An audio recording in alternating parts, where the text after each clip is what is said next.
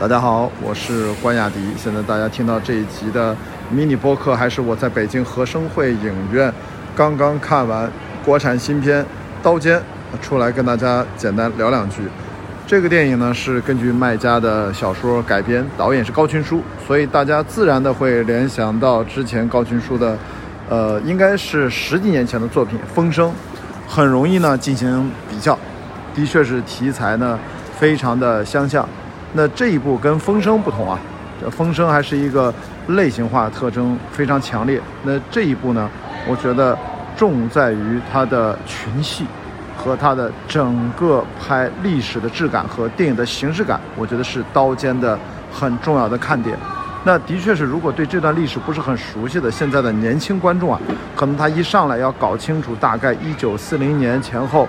在南京涉及到重庆方面。南京方面、日本方面，还有我们的共产党当时的地下党四种势力，各种卧底、双面间谍、反间谍，这是一个非常错综复杂的电影故事。我相信原小说因为篇幅呢，它可以有很多细节展开，但是对于这部电影而言，我估计啊，好像应该有两个小时，我都没有看具体时间。我觉得它的信息量还是很大的。那它最大的。这个电影的算是独特之处吧，就是主角张译啊。注意，张译这个主角啊，他是随着剧情的推演慢慢显露出来的。那我觉得他的特点就在于用张译扮演的金深水，这样一开始是军统的卧底，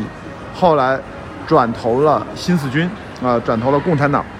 那讲他的这个人物非常独特的视角和身份。以及他的心路历程的变化，他一路见证着身边这些日本人、汉奸，还有他的战友、队友，包括后来引引向他他的投奔新四军的引路人等等，在他身边一个又一个的如何的离开他，或者说他在错综复杂的、非常惊险的刀尖上舔血一般的生存状态，一步一步的把他推向了某种极致。啊，所以说这个电影，我觉得如果大家喜欢那个年代题材，啊，特别是喜欢这种谍战片，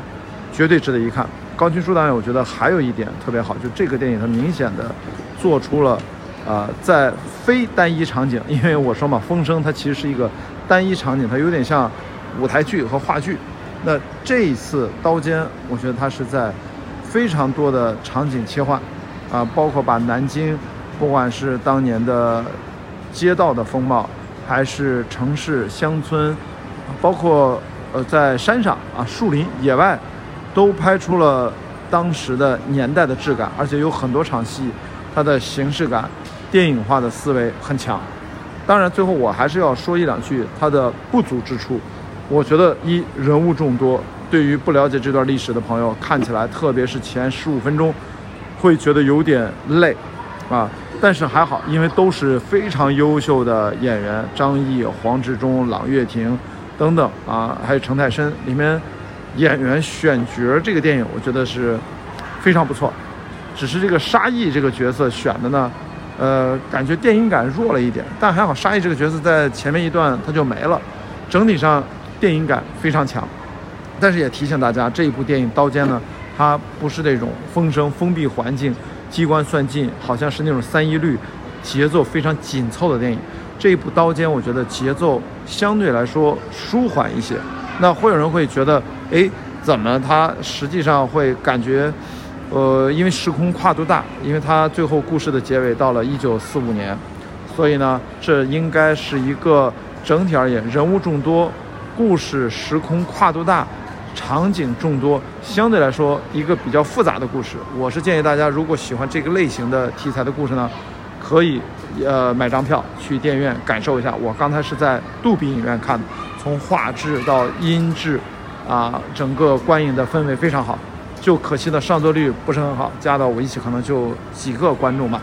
那我自己觉得最近好像好久没有看到这种题材了。那的确有朋友如果带着风声的期待呢？我我觉得有一半能够满足，另外一半我觉得要调整一下预期，来看一下这部《刀剑》。好，那今天啊，我继续电影马拉松第二场完成，呃，我们下一集迷你播客接着跟大家聊《红猪》。好，一会儿见，拜拜。